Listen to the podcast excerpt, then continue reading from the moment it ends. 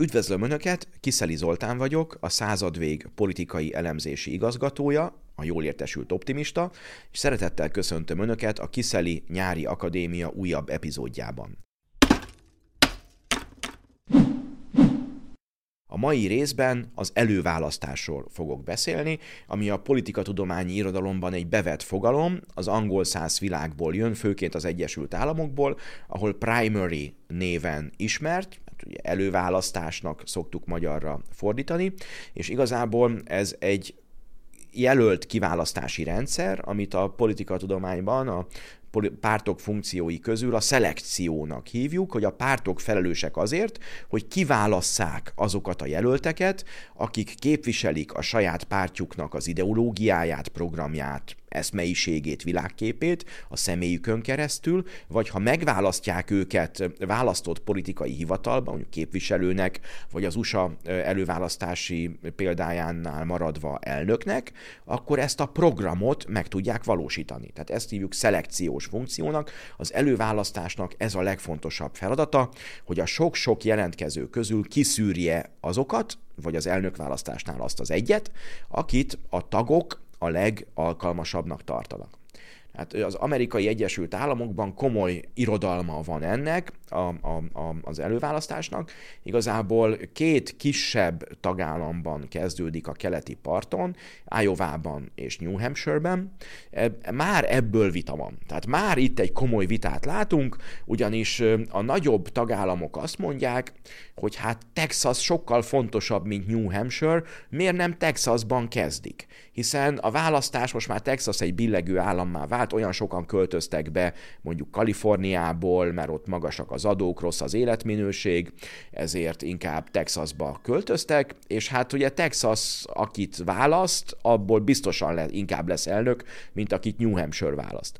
De hát erre azt mondják, hogy hát mondjuk egy nagy államnak, akár egy nagy billegő államnak, mint Texas vagy Pennsylvania, oda nagyon sok pénz kell, hogy egy nagy államot az ember a hirdetéseivel befedjen, meg tudjon szólítani.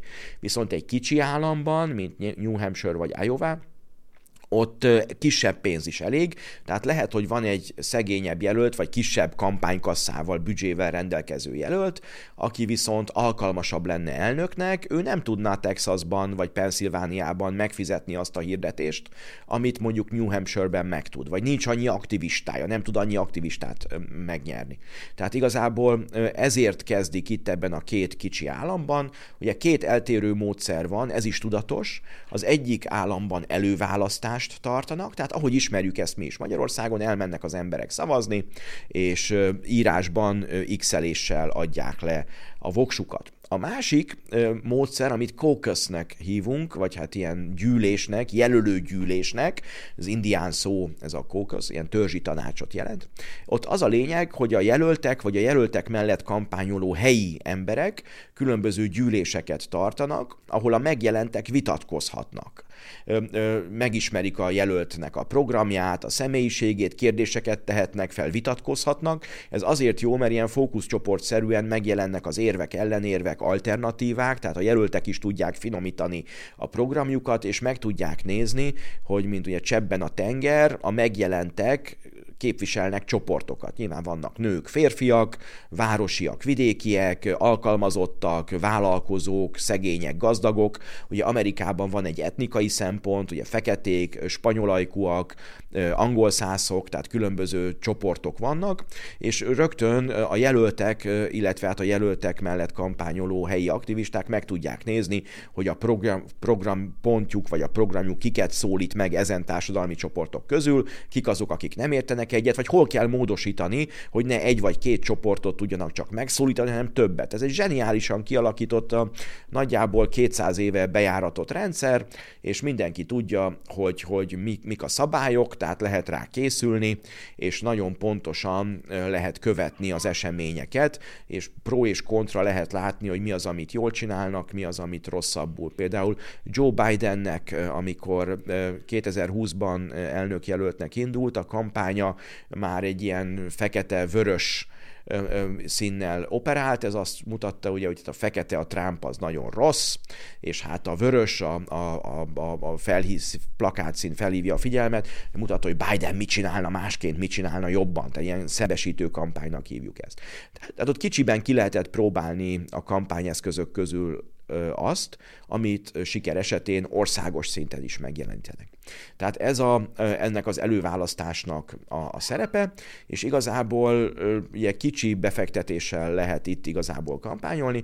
Az USA politikai rendszerében van egy úgynevezett kampányszámla rendszer. Ez azt jelenti, hogy a jelöltek egy kampányszámlát nyitnak, és negyed évente számot kell adniuk arról nyilvánosan, ez az interneten elérhető, hogy, hogy mennyi pénzt gyűjtenek. Ugye Amerikában ez úgy néz ki, hogy ha valaki bejelenti az indulását, onnantól kezdve ugye már jelölté válik, és akkor tarthat például ilyen támogatói rendezvényeket, nyilván minél ismertebb vagy befolyásosabb valaki, annál többen jönnek, vagy annál többet kérhet egy ilyen rendezvényért, ezt jellemzően ilyen jelölőgyűléseken, vagy ilyen vacsorákon oldják meg, ahová be lehet menni, és mondjuk aki az elnök jelöltel egy asztalnál akar ülni, annak mondjuk 5000 ezer vagy tízezer dollárt kell fizetnie, és akkor ő a jelölttel egy asztalnál ülhet, tud vele beszélgetni, felhívhatja magára a figyelmet, tud neki adni egy névjegykártyát, vagy egy prospektust a cégétől, e- ezt is meg kell fizetni. Mondjuk tízezer dollárért lehet, hogy már kap egy közös fotót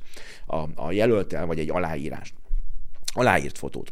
És akkor hát ugye ugyanígy, akinek kevesebb pénze van, az mondjuk az elnökhöz közelebbi asztalhoz, mert 7000 dollárért is ülhet, és akinek kevesebb pénze van, az a terem végén valahol a hátsó sarokban mondjuk már 500 dollárért is ülhet, tehát nyilván nem szabad azokat az embereket kirekeszteni, akiknek csak 50, 500 dollárjuk van, ők is ott vannak, esetleg kezet foghatnak az elnökkel ugyanúgy, és mondjuk én 500 plusz dollárért, vagy 200 dollárért közös fotó is lehet, vagy kapnak ők is egy aláírt fényképet. Tehát ennek is kialakult a kultúrája, Amerikában ezt mindenki ismeri, és ezeket a szabályokat alkalmazza. Ez azért izgi, mert a kampányszámlára kell ezeket a bevételeket jóváírni, és ugye már rögtön látszik, hogyha valaki nagyon gyűjti a pénzt, ugye negyedévről negyedévre látszik, hogy most csak úgy easy-easy, vagy, vagy, vagy komolyan csinálja, mert hogyha komolyan csinálja, akkor van ambíciója, és rögtön ki lehet szúrni, hogy feltehetően valamilyen pozíciót céloz meg. Képviselő akar lenni, szenátor akar lenni, kormányzó akar lenni, vagy akár elnökjelölt akar lenni,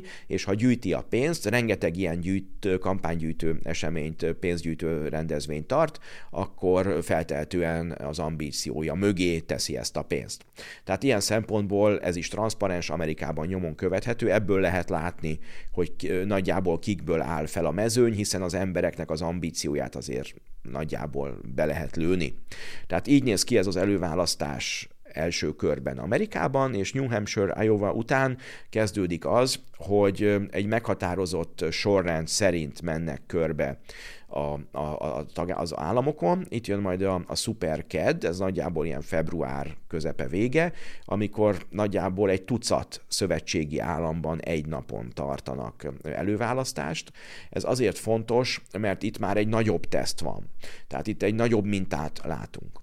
És aki ezen a, ezen a szuperkedden túl tud lépni, aki itt kilő, vagy, vagy, vagy, vagy egy ilyen kiugrik a versenyből, élére tör a, a mezőnynek, azok között kezd lecsökkenni a verseny, és nyilván akik elvéreznek ezeken a különböző szakaszokon, na ők azok, akik visszalépnek egyik vagy másik jelölt javára, és hát ugye beteszünk a szívességbankból, kivehessünk a szívességbankból, tehát ha valaki visszalép időben, jó alkut tud kötni egyik vagy másik jelöltel, és végén az lesz a befutó, akkor nyilván ezért a visszalépésért cserében számíthat valamire, a pozícióra, kinevezésre. Tehát ilyen szempontból Amerikában szépen ezt így végigjárják pártokon belül.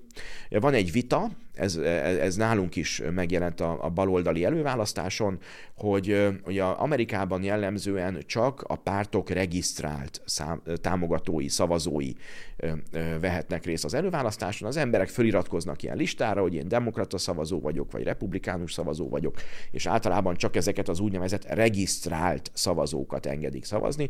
Ugye van, ahol már ezt kinyitják, és azt mondják, hogy hát ne csak a regisztráltak szavazzanak, mert akkor ők a saját képükre választanak javasoljanak egy jelöltet, olyat, amilyenek ők. Na igen ám, de hát a szavazók azok másfélék is, ugye beszéltünk a különböző társadalmi csoportokról, Amerikában vannak etnikai csoportok, hát különböző törésvonalak mentén tagozódik a társadalom, és hát afelé mentek el Amerikában is, egyre több ilyen tagállamban, hogy ne csak a regisztrált szavazók, hanem mindenki szavazhasson, aki ö, regisztrálja magát, vagy, vagy feliratkozik még a választás napján arra a listára. Általában, ö, mondjuk ez Franciaországra volt jellemző, szintén a szocialista párton belül kinyitották az előválasztást, hogy kellett Franciaországban kettő eurót fizetni, hogy ezzel az előválasztás költségeihez valahogy hozzájáruljanak, hogy egy kicsit kicsit komolyabbá tenni ezt a választást, tehát ilyen is, ilyen feltétel is lehet.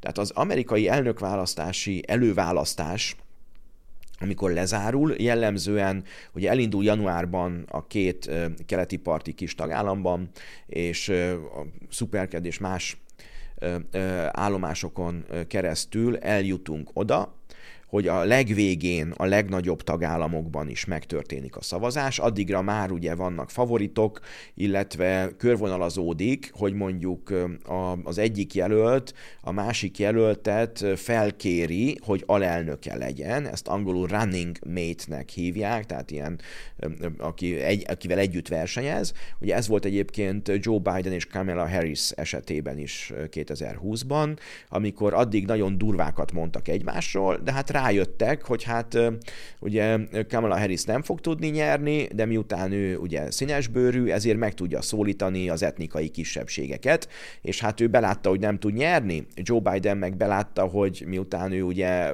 Obama után ő nem fekete, vagy nem színesbőrű, ezért, hogyha egy ilyen alelnök jelöltet választ maga mellé, akkor jobban meg tudja szólítani ezeket a szavazókat, akiket akkor a Black Lives Matter, Black Lives Matter mozgalom is ugye fel felrázott vagy, vagy mozgósított. Tehát ez is előfordulhat, hogy ilyen alkukat kötnek a, a véghajrában. És igazából az amerikai előválasztásnak a csúcsa az az elnök jelölő konvenció. Ez általában nyáron van, amikor már lezárult az előválasztás, ennek keretében egy két-három napos rendezvényt kész, képzeljünk el, amikor is ö, hivatalosan bejelentik hogy ki lesz az elnök jelölt. Már előtte lehet tudni, de igazából ez az esemény, amikor ugye nem megkoronázzák, de igazából felkérik, beiktatják, hivatalossá teszik a jelölést, és onnantól kezdve számít hivatalos jelöltnek. Ugye ez a két-három napos rendezvény is szigorú koreográfia szerint történik, és nagyon fontos.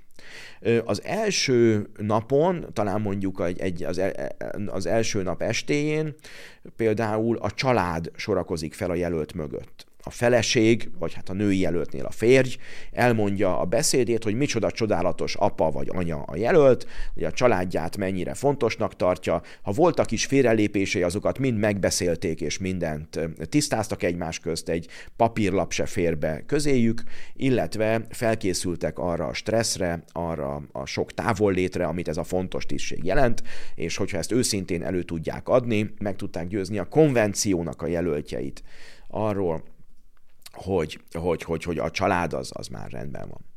És ugye utána következik az a rész, amikor a jelöltek lépnek fel, és hát ugye a, a, elmondják a beszédeiket. Itt is lehetőség van arra, hogy visszalépjenek. Bernie Sanders például egy ilyen konvención jelölte be, hogy visszavonja a, a, a jelölését Hillary Clinton javára, ugye sokak meglepetésére egyébként, mert jó esélye volt arra, hogy nyerjen Hillary Clintonnal szemben.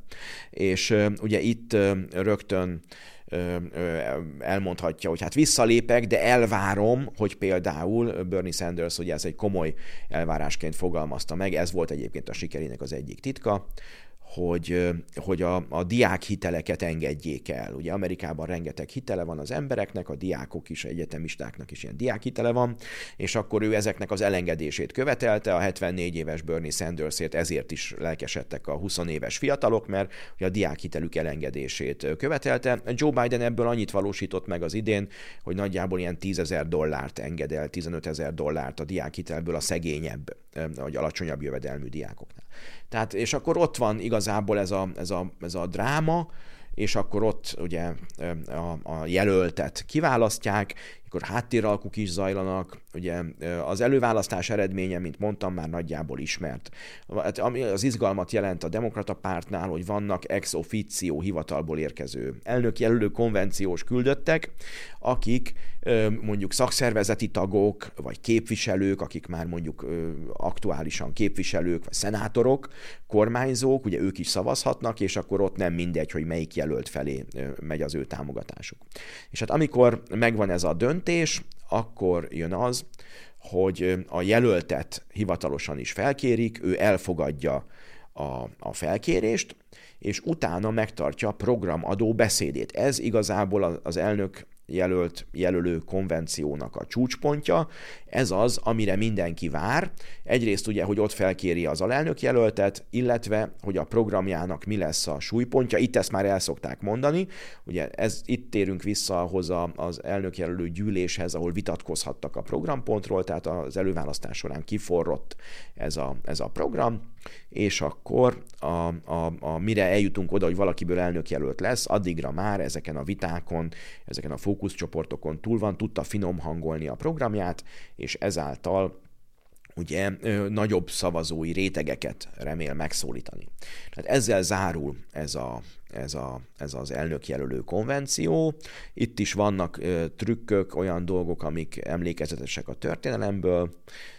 Például, amikor a korábbi külügyminiszter Kerry lett az elnökjelölt, akkor őt ugye azzal vádolták, hogy amikor Vietnámban szolgált, akkor gyáva volt, és nem vett részt a harcokban.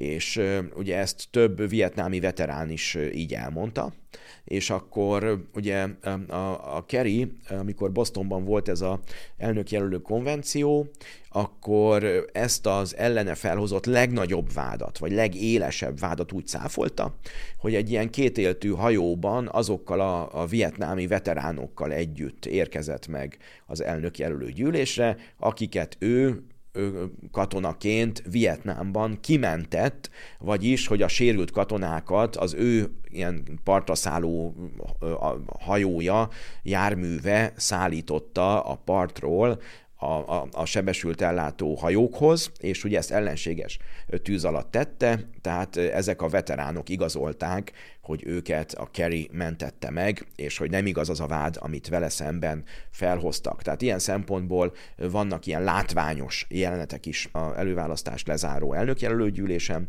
és ezekre emlékeznek az emberek, meg ezeket jól lehet fényképezni ezeket a képeket, és hogy ezek bejárják a médiát, ismertebbé teszik a jelöltet. Ez a fő célja egyébként ennek az elnökjelölő konvenciónak, hogy az, a jelöltet ismerté tegyék, nagy média figyelem irányul erre a konvencióra, a demokraták és a republikánusok ugye külön-külön tartják, már eleve olyan helyet választanak, mondjuk billegő államokat, vagy, vagy fontos helyszíneket, a, amitől azt remélik, hogy már maga a helyszín választása is jó lesz, mondjuk Joe Biden Pennsylvániában tartott, ami egy billegő állam, Delaware, tehát közel van hozzá Pennsylvánia földrajzilag, de, de Pennsylvánia egy billegő állam, és ugye azt be tudta húzni. Tehát ez is az a sikerének az egyik oka volt, hogy, hogy még Trump 16-ban Pennsylvániát meg tudta nyerni, most legutóbb Biden felé billent, és ez is segített abban, hogy Biden lehetett az elnök.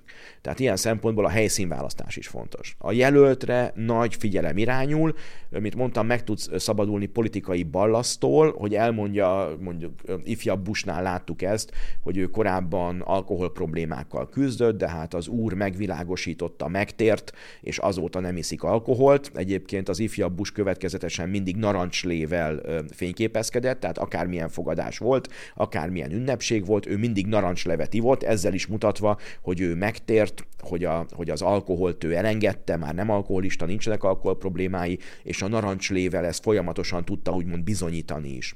Tehát az ilyen apró dolgokra is nagyon figyelnek, hogyha ezt az ember egyszer így eldönti, és mondjuk egy jelölőgyűlésen tisztázta, akkor onnantól kezdve ezzel már nem tudták támadni. Tehát erre is jó egy ilyen jelölőgyűlés, hogy rengeteg balasztól meg szabaduljon. Nyilván a támogatók is, akik felsorakoznak mögötte, azok is nagy figyelmet érdemelnek. Ott említettem, hogy Bernie Sanders például a demokrata párt balszárnyát képviselő politikus Hillary Clinton mögé, amikor beállt, ez nagy figyelmet keltett, komoly viták voltak. Persze aztán nem minden Bernie Sanders támogató szavazott Clintonra, Hillary Clintonra. De lényeg az, hogy ez a nagy figyelem ismerté teszi a jelöltet, és csak azt tudjuk szeretni vagy nem szeretni, akit ismerünk, akit nem ismerünk, arról nincs véleményünk, tehát úgymond ezzel a konvencióval a jelöltjüket fölteszik az országos politika térképére, vagy átpozícionálják, mondjuk egy eddigi kormányzóból, vagy eddigi szenátorból lesz egy elnökjelölt. Tehát erre jó az előválasztásnak az intézménye. Nézzünk még egy-két gondolatot arról, hogy ez hogyan néz ki Európában, és ehhez képest milyen volt Magyarországon az a három előválasztás, amit tartottak. Nemzetközileg ez jellemzően egy párton belül történik. Utaltam a francia szocialista pártra, ahol az elnök jelöltet már az utóbbi két alkalommal is ilyen előválasztással választották ki. Ugye arról is beszéltünk, hogy kinyitották az előválasztást, tehát lehetett nem csak a pártagoknak részt venni, hanem másoknak is. Ugye ez azért jobb, mert így jobban tudják az egyes jelölteknek az össztársadalmon belüli támogatottságát tesztelni. Tehát jellemzően egy párton párton belül van előválasztás, az nagyon ritka, hogy több párt között tartsanak előválasztást. Ja, ezért érdekes a magyarországi helyzet, nálunk három nagy előválasztás volt, meg egy kicsi. 19-ben volt az önkormányzati választások előtt egy előválasztás, főpolgármesteri előválasztás, ahol ugye főként Puzsér Robert és Karácsony Gergely párharcát láttuk, és ebből Karácsony Gergely került ki győztesen. Ő volt a jelölt az, az év elején. Igen ám, csak májusban, 2019 májusában volt egy európai parlamenti választás, ahol a DK a vártnál jobban szerepelt, a Momentum a vártnál jobban szerepelt, míg a többi párt meg a vártnál rosszabbul. Tehát például a párbeszédes Jávor Benedek nem tudta megőrizni a, a, az európai parlamenti mandátumát, és hát az MSZP-nél is a korábbi két mandátumból már csak egy maradt, tehát az, a Karácsony Gergely mögötti pártok támogatottsága bezuhant, és hát ezért ugye a DK úgy gondolta, hogy újra nyitja ezt az előválasztási kérdést, és hát Kálmán Olgát, mint főpolgármester jelöltet ráindították Karácsony Gergelyre. A Momentum, amely szintén jól szerepelt, akkor még parlamenten kívüli pártként, de két mandátumot tudott az európai parlamenti választáson elérni, ők meg Kerpel Frónius Gábort indították rá Karácsony Gergelyre, tehát szükségessé vált egy második fő főpolgármesteri előválasztás is, amit szintén Karácsony Gergely nyert meg. Ez volt a két nagy főpolgármesteri előválasztás. És hát volt egy kicsi a 9. kerületben, ahol szintén több jelölt indult 2019 őszén a, a, a kerületi polgármester választáson. Itt egy kerületi előválasztást tartottak, amit Baranyi Krisztina nyert meg, akit később a, a kerületi lakosok megválasztottak kerületi polgármesternek is. Tehát ez a két nagy, meg hát egy helyi előválasztás, ami Magyarországon történt, és hát a 2022-es országgyűlési választások előtt is elindult a találgatás, hogy milyen előválasztásra van szükség. Azért beszéltem a műsor elején kicsit hosszabban az amerikai előválasztásról, mert ezt remélték itt Magyarországon megismételni. Tehát azokat a folyamatokat akarták itt is végigvinni, amik Amerikában sikeresek, kipróbáltak, eredményesek, és egyébként igazoltak is, tehát hogy ezek hatékonyak úgy értve az igazoltságát. És ugye hát e-, ez volt a terv aztán jött a Covid, és nagyon sok mindent felülírt, ezért nem egy bő egyéves folyamat lett belőle, hanem egy viszonylag rövidebb folyamat, nyilván a járványügyi szabályokhoz is igazodva. És hát itt nagyon sok vita volt. Nézzük ezeket a vitákat. Az egyik első ilyen vita volt, hogy hát ki indulhasson az előválasztáson. Ugye miniszterelnök jelöltet kerestek, és 106 országgyűlési képviselőjelöltet a 106 országgyűlési egyéni választókerületbe, OLVK-nak rövidítjük.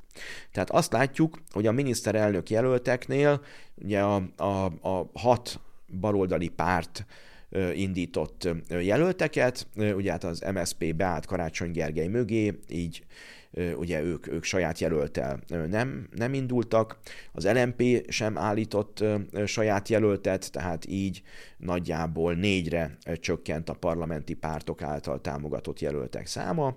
Ugye Pálinkás József az Új Világnéppárt színeiben jelentkezett, és hát Márkizaj Péter, mint a Mindenki Magyarország a mozgalom elnöke, Hódmezővásárhelyi polgármestere. Tehát így alakult ki egy mezőny, itt 20 ezer aláírást kellett gyűjteni a jelöltéváláshoz. Ugye Pálinkás József kivételével a többi öt jelöltnek sikerült, így a DK színeiben Dobrev Klára, az MSP párbeszéd támogatásával Karácsony Gergely, ugye a Jobbik támogatásával az a, a párt akkori elnöke Jakab Péter indult, és hát ide soroljuk még Márkizaj Pétert, akiről az előbb beszéltem, és Fekete Győr András, aki a Momentum akkori elnöke volt, tehát így jött össze ez az öt jelölt, akik indultak. A, a 106 körzetben a jelöltéváláshoz 400 érvényes aláírásra volt szükség. Ugye itt viszont jöttek azok a háttéralkuk, amik Amerikában nem jellemzőek, ott, ott olyan nincs, hogy nincs jelölt, vagy csak egy jelölt van, általában ott sokkal ott több jelölt van, ugye egy de, valódi demokratikus verseny van. Hát nálunk a körzetek nagy részében azért lepacsizták a pártok, főként egyébként Budán, hiszen hogyha az LMP, a párbeszéd és a Momentum egymás ellen indított volna jelöltet, akkor nevető, hát itt negyedikként vagy sokadikként a DK futott volna be, és ezt nem akarták, ezért inkább megegyeztek, hogy a budai kerületekben a párbeszéd és a Momentum indít jelölteket, ezzel sikerült a DK-t kiszűrniük, kiszorítaniuk, azért a DK-t sem kell félteni, ők meg azt tudták elérni, hogy a, a miniszterelnök jelölti verseny az, az kétfordulós legyen, de ami nekik sokkal fontosabb volt, hogy a 106 egyéni választókerületben csak egy fordulós legyen a verseny, pontosan azért, hogy a második fordulóra ne tudjanak összefogni a, a DK-n kívüli pártok a DK-s jelölt ellen, mert akkor kifocizták volna őket a jelöltek közül, és nem tudtak volna legerősebb párt maradni. Akit érdekel egyébként a 2000 21 februárjában írtam a Stalin nem indul az előválasztáson című írásomat a mozgástéblogra. Ott ugye azt írtam, hogy ahogy Stalin arra figyelt, hogy, hogy még a többiek versenyeztek a miniszterelnöki pozícióért Lenin halála után, addig ő a pártfőtitkári pozíciót szerezte meg és tartotta meg magának, és amíg a többiek amortizálták egymást a, a miniszterelnöki harcban, addig Stalin a pártot megerősítette, és így tudott ő végén mindegyikük fölé kerülni. Hát Gyurcsány Ferencnél én azt a stratégiát látom ebből tanulva, hogy ő arra figyel, hogy a legnagyobb frakciója a DK-nak legyen, mert akár ki is lesz a miniszterelnök, ha a legnagyobb frakció nem szavazza meg a javaslatait, akkor hiába a miniszterelnök nem lesz többsége. Ezt látjuk egyébként 2019 ősze óta a fővárosi közgyűlésben, ahol a DK az akkori eredmények alapján még nem volt a legerősebb, de két szocialista képviselő átállításával hopp, már is a legerősebbek lettek, így Karácsony Gergely nem tud nélkülük kormányozni. Ezt rengeteg DK-s alpolgármester és egyéb ilyen cégvezetői pozícióra tudták cserélni a politikai támogatottságukat. Ugye hát hasonlót láttunk Zuglóban is, ahol a DK szintén ilyen átigazolásokkal a legerősebb frakcióvá vált.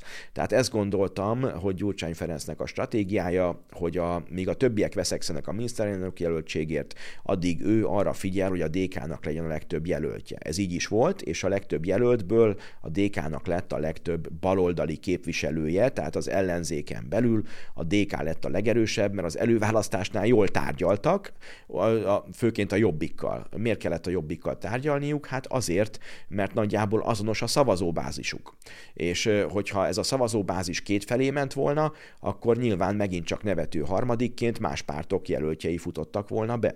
Így viszont, hogy a, a DK és a Jobbik alkut kötött, ezzel a szavazóbázisuk egyfelé ment, és ezzel tudtak, hát leginkább a DK-sok jó alkukat és jó pozíciókat fogni.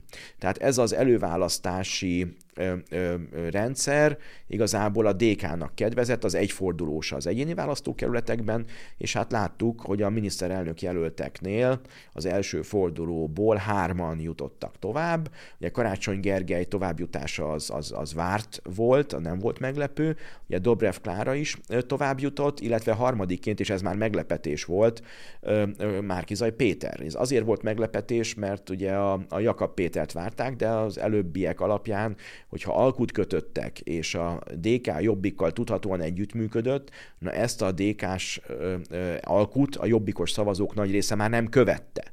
Tehát ezért igazából Jakab Pétert büntették a, a, a jobbik szavazói a miniszterelnök jelöltek választásánál, és ugye ez látszott aztán a végeredményben is, amikor nagyjából 800 ezer jobbikos szavazó pártolt el a jobbiktól.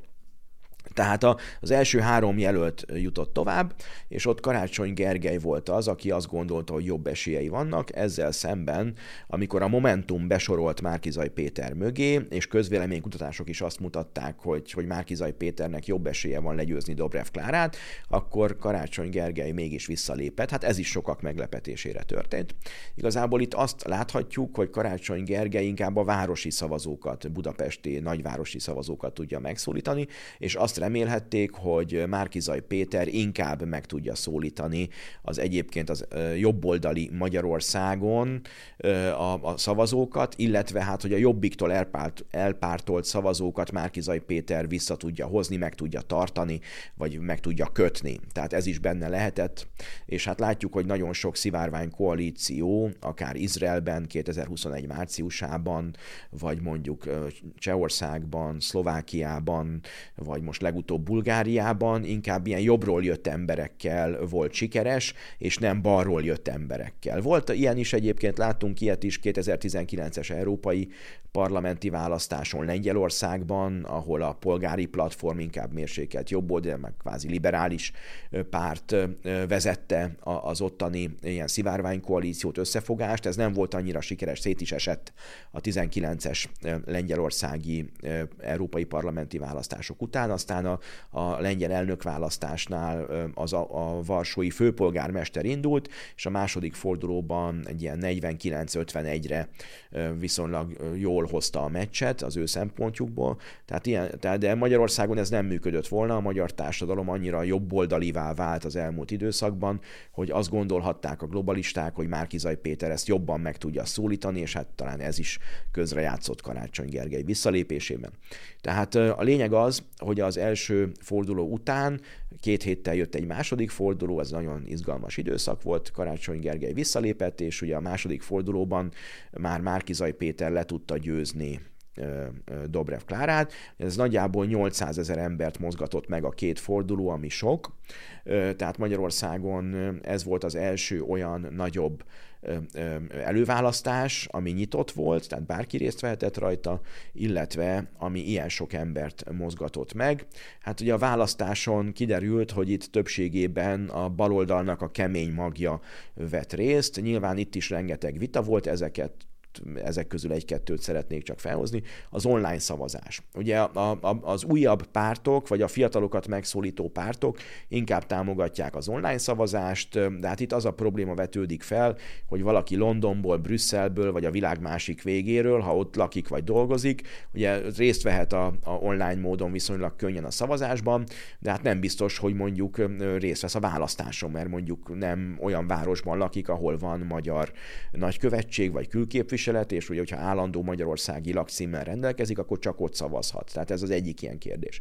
Ugye a másik, hogy a fiatalok viszonylag szívesen vesznek részt online dolgokban, nyilván egy klikkelés az viszonylag könnyít, két, ez is viszonylag egyszerű volt, két-három ilyen regisztrációs lépés után már egy egyszer használatos kóddal szavazhattak. Ugye ez viszonylag egyszerű, egy nagyjából 5-10 perces dolog, az még belefér talán a fiataloknak, azonban nem biztos, hogy elmennek szavazni. Ezt úgy mondjuk, hogy a like-ból nem biztos, hogy voks lesz. Tehát ez egy másik ilyen hátulütő volt.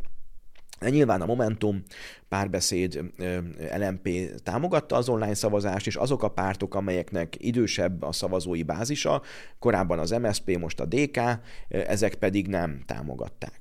Volt egy másik ilyen vita, ami arról szólt, hogy hát Persze, a nagyvárosokban, mondjuk Budapesten a Szélkálmán téren, ott, ott minden nap kín voltak ezek a sátrak, azonban vidéken, mondjuk a járásközpontokban, vagy a, vagy a nagyobb városokban, ott mondjuk lehet, hogy csak szakaszosan voltak ott. Mondjuk inkább a járásközpontokban mondhatnák azt, hogy egy nap itt vagyunk, másik nap ott, megyén belül vándorol ez a, ez a sátor. Igen, ám csak ugye ott akkor a, azoknak a pártoknak a szavazói, akik jellemzően vidéken vagy kisebb településeken élnek, már nem biztos, hogy pláne ha idősebbek tudják használni az internetet és online szavaznak, vagy mondjuk veszik a fáradtságot, hogy a falujukból beutazzanak a, a, a járás központba, mondjuk munkaidőben, hogy szavazzanak az előválasztáson. Tehát nagyon sok ilyen kérdés van.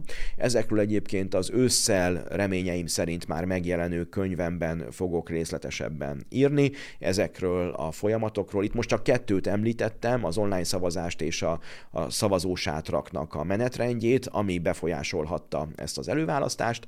A könyvben több ilyen sztorit is, több ilyen folyamatot is bemutatok, mert valószínű valószínűleg megint lesz előválasztás.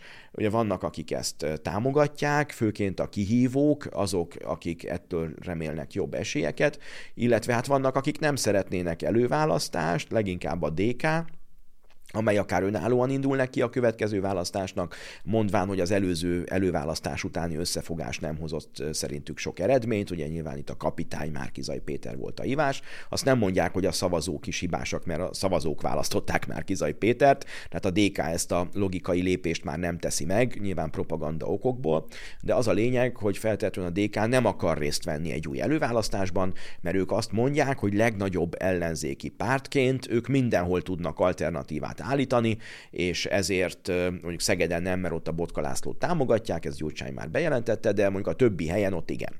Akkor azt is látjuk, hogy Karácsony Gergelynek is megvan már az ajánlata, ezt ő többször elmondta az elmúlt hetekben. Ő azt mondta, hogy pártok feletti civil, vagy hát független, idézőjelben független főpolgármester jelöltként indul, támogassák őt a baloldali pártok, és cserében ő meg támogatja ezen baloldali pártok kerületi polgármester jelöltjeit, akik szerinte civilként induljanak, ne a pártok színében, és ezzel egy szép nagy csapat lenne, de azt nem mondta, hogy 99 mozgalom, de valami hasonlóra gondolhatunk, és akkor ezzel megpróbálja magát a pártok fölé helyezni. Ez miért jó neki? Mert ezzel elkerüli, hogy a pártokkal alkudozni kelljen, hogy ad is valamit, a kerületi polgármesterek támogatását, de ha sikerülne kivonnia ezt a fővárosi projektet a pártoknak a logói alól, azt reméli, hogy többen szavaznak rájuk, akik a baloldali pártokra nem szavaznának, Kettő, hogy a baloldali pártoknak kisebb befolyása lenne, hiszen ha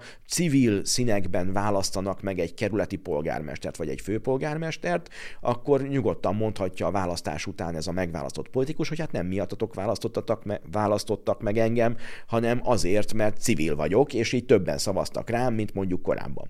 Tehát ez lehet Karácsony Gergelynek a taktikája. Ugye Márkizai Péter civil jelölteket támogat, tehát itt van egy meccéspont Karácsony Gergely és Márkizai Péter Péter javaslata között, az a civilség, ugye, ami a pártoktól egy kicsit távolabb viszi ezeket a pozíciókat, és hát ők azt mondják, hogy ahol lehet, ott, ott, ott állapodjanak meg, közös jelöltekről, ahol meg nem, na ott tartsanak előválasztást, tehát itt már megjelenik az előválasztás. Ugye az MSP már januárban javasolta, tehát 23 januárjában, hogy az inkumbensek, akiket megválasztottak, azok maradhassanak pozícióban, és ahol nincs megállapodás, vagy, vagy, vagy mondjuk Fideszes polgármester van, akit leszeretnének váltani, na ott tartsanak előválasztást, kiválasztva azt az egy alkalmas jelöltet, aki kihívóként indulhat. Tehát az MSP javaslatára nem sok válasz érkezett, pláne nem a legerősebb baloldali pártól, a DK-tól, tehát ilyen szempontból nyilván ők próbálják ezt kerülni, próbálnak az erőpozíciójában maradni, és az erőpozíciójából tárgyalni.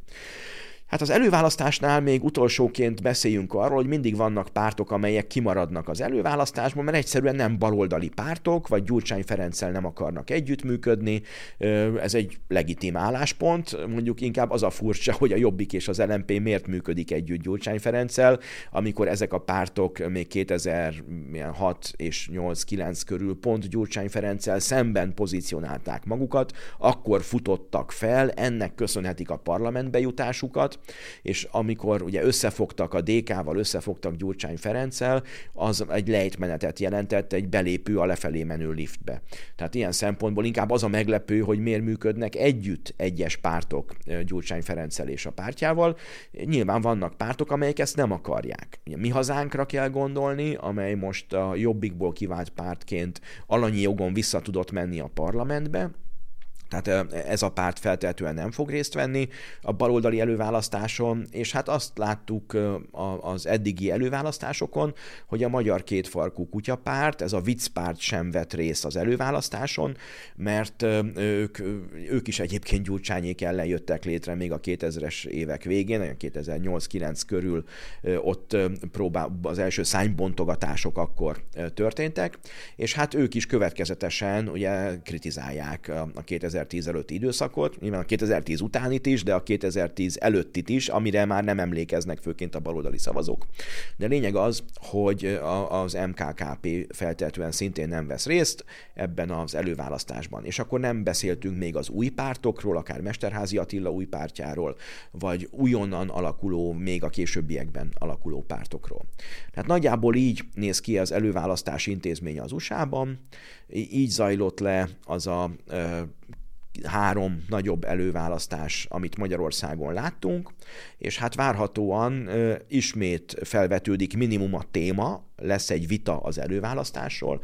Ez a vita felhozza az eddigi tapasztalatokat, ezeknek az értékelését, és azt is láthatjuk, hogy biztosan lesznek olyan pártok, amelyek forszírozzák az előválasztást, lesznek olyanok, amelyek úgy csinálnak, mintha nem hallanák, és hát nyilván olyanok is lesznek, amelyek kimaradnak belőle. Tehát az előttünk álló őszi politikai szezonnak az előválasztás kérdése biztos, hogy egy izgalmas témája lesz. Mi is a, a jól értesült optimistában fogjuk figyelni ezeket az eseményeket, és ezekről is fogok beszélni. Most azonban ennyi időm volt, ennyit szerettem volna az előválasztásról elmondani. Köszönöm azoknak, akik eddig végignézték a műsort. Ha van észrevételük, véleményük, a kommentekben kérem írják meg. Hogyha tetszett a műsor, nyomjanak egy lájkot, iratkozzanak fel, mert fontos nekünk a visszajelzés. A Kiszeli Nyári Akadémia mostani epizódja eddig tartott, gondolkodjanak az elhangzottakon, és a nyáron is maradjanak jól értesült optimisták.